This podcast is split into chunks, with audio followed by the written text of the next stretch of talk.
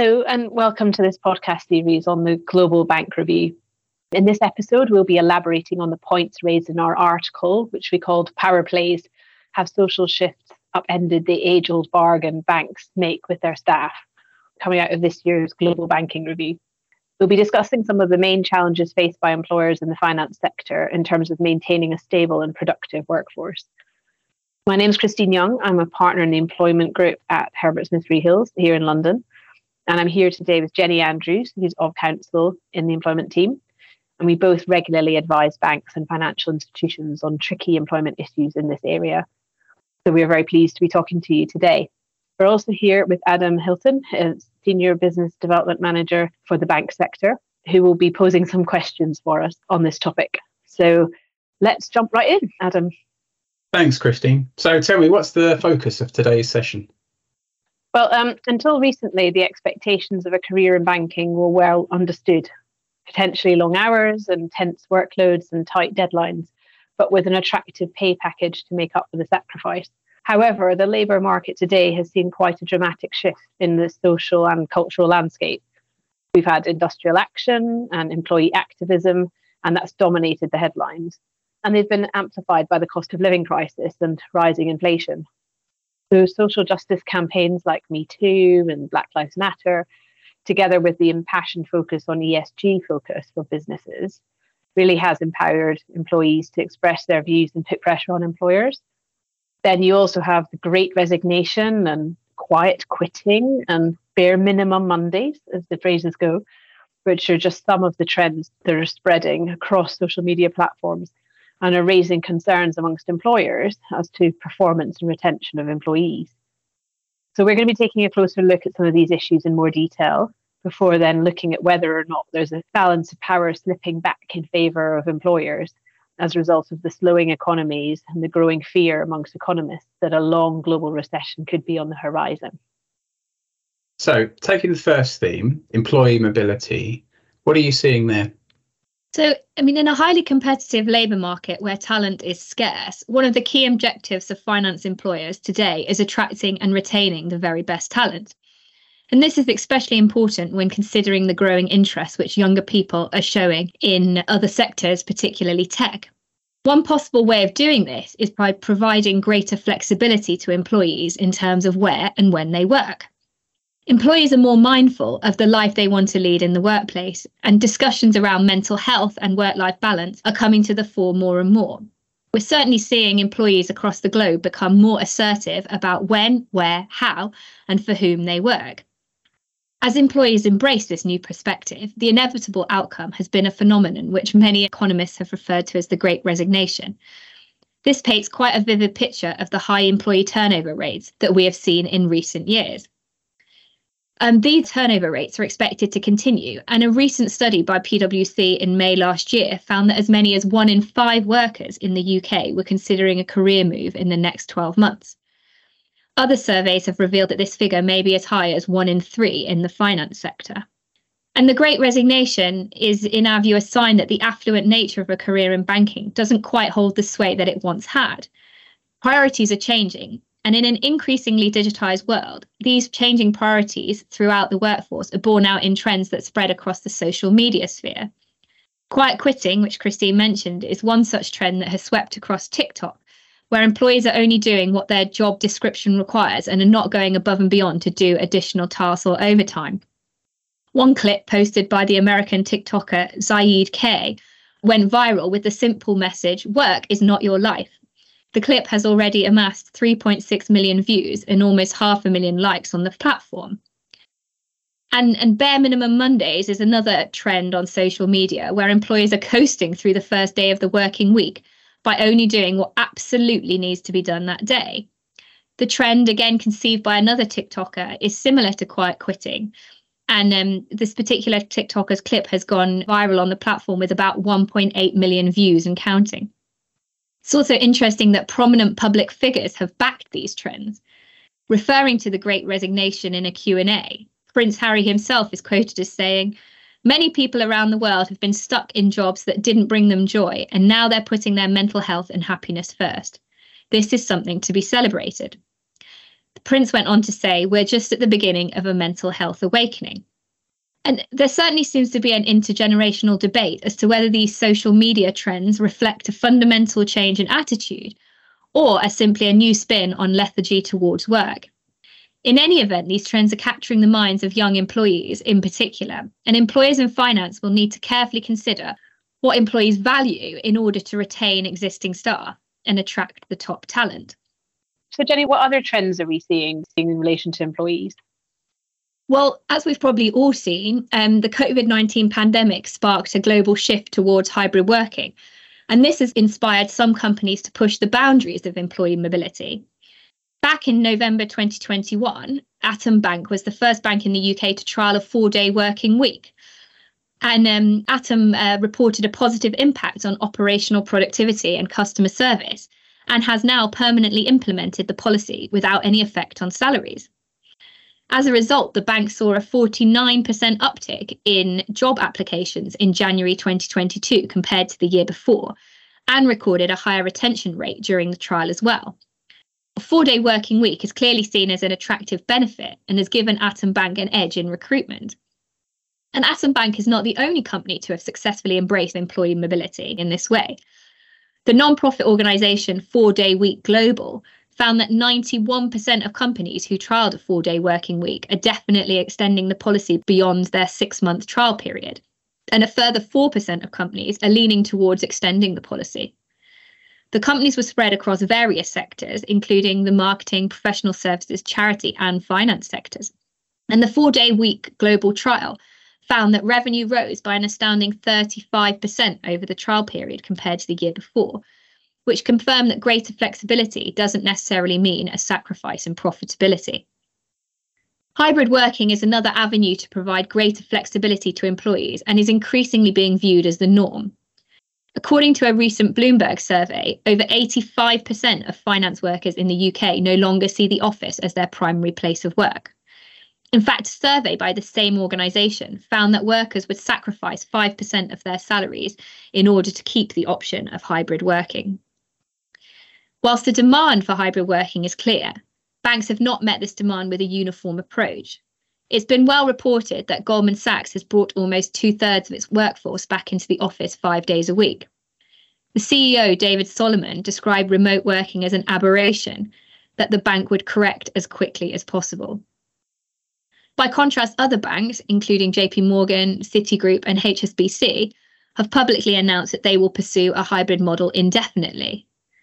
More progressive still, the online bank Zopa introduced a policy last year allowing its employees to work abroad up to 120 days per year. One thing is clear the priorities of employees are changing. Finance employers will need to provide greater flexibility around working arrangements in order to attract and retain the top talent, or they risk being left behind by competitors who take a more flexible approach. Thanks, Jenny. That's great. So you flagged there that um, priorities are changing for employees, but how's that reflected in employee activism? Christine, did you want to share a little bit more on that? Sure. So finance employers are facing quite a challenge in building positive relationships with their employees. The cost of living crisis has sparked strikes across various sectors in the UK. So everything from transport and finance and healthcare, education, dominating the headlines over the last few months. Finance sector, though, is no stranger to industrial action either. So in May last year, staff walked out of the FCA over paying conditions for the first time in the regulator's history. And then more recently, the Bank of England agreed to a 3.5% pay rise in January to avoid strikes by the union Unite. Jenny, I think there's been quite a lot recently on some of this in the banks as well as their regulators. Yes, that's right, Christine.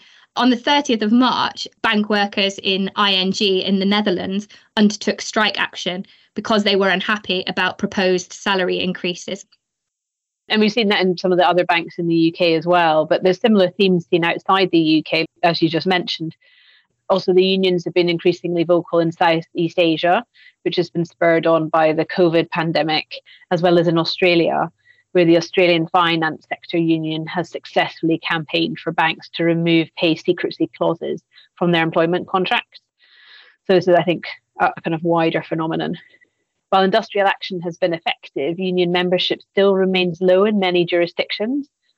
according to the latest statistics from the Department for Business, Energy and Industrial Strategy, only 12.9% of employees in the UK finance and insurance sectors were members of a union in 2021. In France, it's only around 8% are union members, as little as last year, and 1.3% of employees were union members in the US finance sector. It's obvious that there's been a rise in employee activism post pandemic. But in what way is this happening? And are we seeing this affect real change in the workplace? Against that backdrop, new forms of employee activism have emerged as ways of driving forward corporate change. One example is an organization called Organise, which is a network that connects workers from the same company or sector or country and provides them with tools to lift and focus on worker led campaigns off, off get, getting them off the ground, including anonymized surveys, open letters, petitions, and communications channels. Organise is designed to complement union membership and to support those workers who are not affiliated with a traditional union. Forbes has recorded a 40% rise in employee activism in the US since the beginning of the pandemic. Employee activism is definitely surging, and we expect it to become a permanent fixture in workforce in the years to come. So it's important for finance employers um, to really know how to handle this rise in employee activism, as shortcomings are frequently publicised and can be quite damaging to a company's reputation simply not engaging with employee activism can be damaging to employers just as much as offering the wrong response. So, an example of that is Wayfair, the furniture retailer, where they faced consequences of their approach a few years ago after they supplied furniture to a controversial migrant detention centre in Texas. Wayfair didn't respond to its employees, which resulted in a well publicised walkouts that attracted even more negative attention for the company. The employers in the finance sector need to foster a culture of openness and engagement with employees through a combination of both internal and external forums in order to avoid industrial action where that's possible and these newer forms of employee activism. This engagement could come through company wide town halls or employee surveys, or it could be more focused through team meetings or one to ones.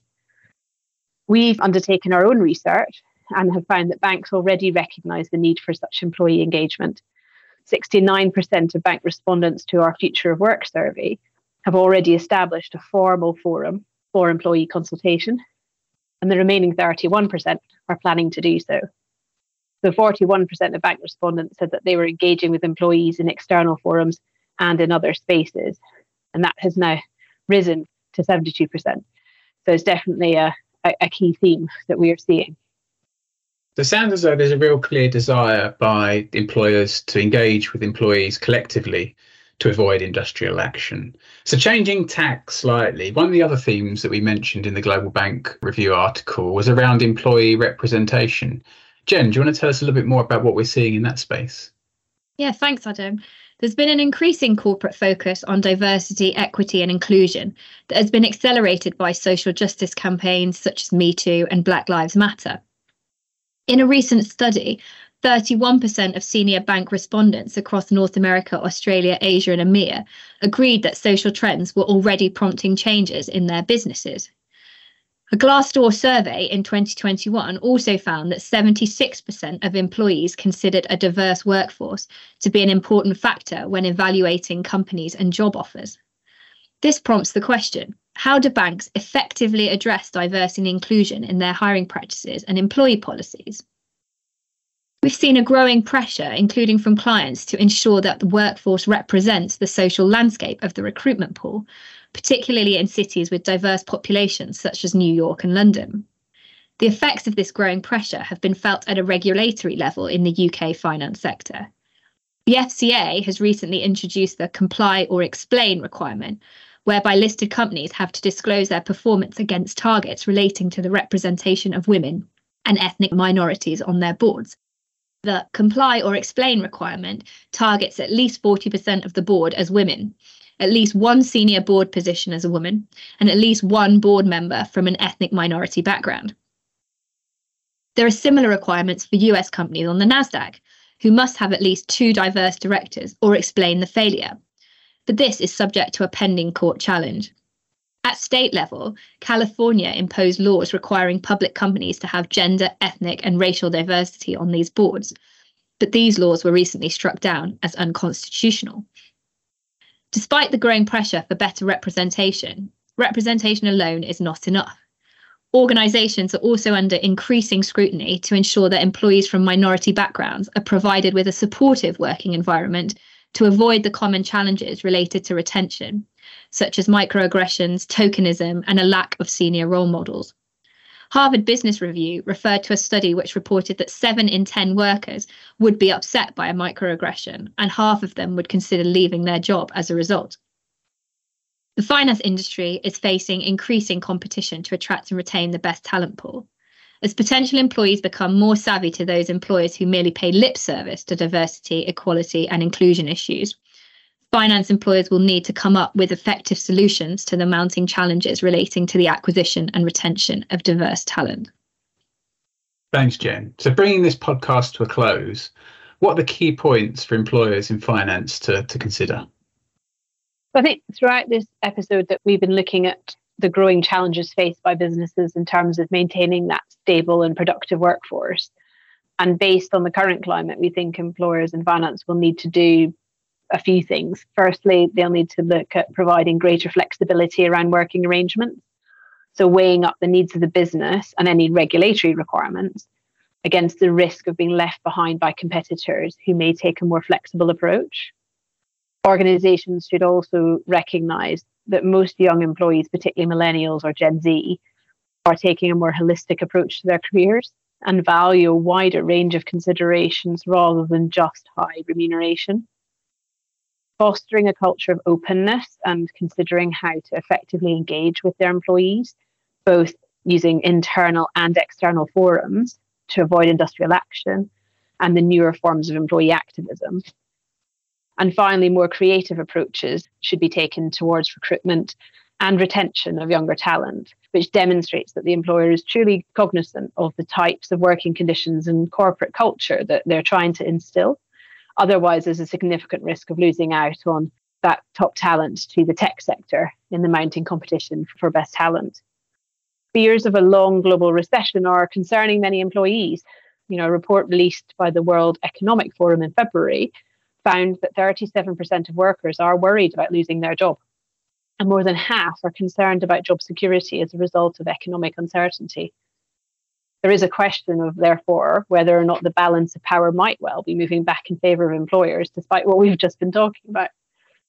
So, thank you for joining us today. I'd encourage you to get in touch with us if you've got any queries along these lines and speak to our employment experts we're very interested in talking more about employee mobility and activism and representation. And if you are interested in that, please look at our Future of Work report, which may well be of interest to you. So please do look out for the other podcasts in our Global Bank Review series, which are available on iTunes, SoundCloud, and all other good podcast platforms. So thank you very much for listening and goodbye. Goodbye. Thank you. Thank you.